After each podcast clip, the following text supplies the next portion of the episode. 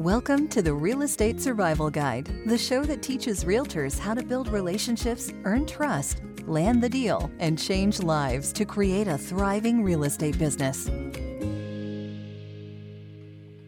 Welcome to today's episode of the Real Estate Survival Guide podcast. I'm your host, John Shookman, and I am so thankful to have you with me for today's episode. So, on today's episode, we are continuing our series on why realtors fail. And today is part five, which is not having a plan. So, you might be listening to this and say, well, what in the world do I need a plan for? To be completely honest, even asking that question will lead you to failure because many real estate agents start in the business without a plan for anything and then do not survive. And that is why the failure rate for real estate agents is so high. There's a quote I love that says, Failure to plan is planning to fail. And I absolutely love this quote. And it has really impacted me not only in my business, but also in my personal life. We have to have a plan. So, in your real estate business, what do you need to have a plan for? You need to plan for what are your goals? What are you trying to accomplish in your real estate business and what is your purpose? You need to plan for how many houses you want to sell, or better yet, how much income do you want to make this year? That is a very important thing to figure out in your real estate business. You need to have a plan for how many hours will you work. Remember, you are not a W2 employee, and so there is no clocking in or out. There is no one standing over you to make sure you are doing your work. You have to be motivated and have a plan for you to achieve success. And in your real estate estate career, you also need to have a plan to even define what success looks like for you. This will look different for each and every realtor. So you really need to make your own plan and definition of what success is. Does success look like making a certain amount of money? Does success look like selling a certain amount of homes? Or maybe success just looks like a number of happy clients that you get to serve. You need to plan for these things. And I wish I would have done more of this planning early in my real estate career. I have to give a huge shout out to my friend John Carpenter, who was one of the first people who really spoke to me about having a plan for my business. He has asked me, and I know he has asked other realtors in the business that we know, what our goals are. If you don't have goals and you are not planning, how will you know if you are successful? He has done a great job encouraging me to set an income goal. Now, why an income goal, you may ask? Well, because the price of houses can vary so much. So there might be a home that sells for $600,000, or there may be homes that are selling for $100,000. But if I know a certain income that I want to reach per year, I'm able to better plan for it and set myself up for success. For instance, in 2021, my goal is to double my income from 2020. But I have to make a plan if I really want to hit that goal of doubling that income. For your real estate business, you have to process through these things and have a plan for how you are going to hit those goals. When I got into real estate, sadly, I did not realize all the things that had to be done done to create success in my real estate business from budgeting to planning my time to processing how to utilize and use social media. There were many things I did not know and understand, and not having a plan is one of those big reasons why I did not make any money for my first 10 months in the business. If you are a new or soon to be new realtor, applying these things can make your business much more successful and make your business run much smoother. My hope is that by learning from this mistake I made, you can set yourself up for success so that the minute minute you get your real estate license, you are ready to hit the ground running. Now, if you are a seasoned agent that does not have a plan, beginning to make one right now will definitely help your business become more successful in 2021 and in the future. Now, I certainly hope these ideas give you some information on what you should be planning for,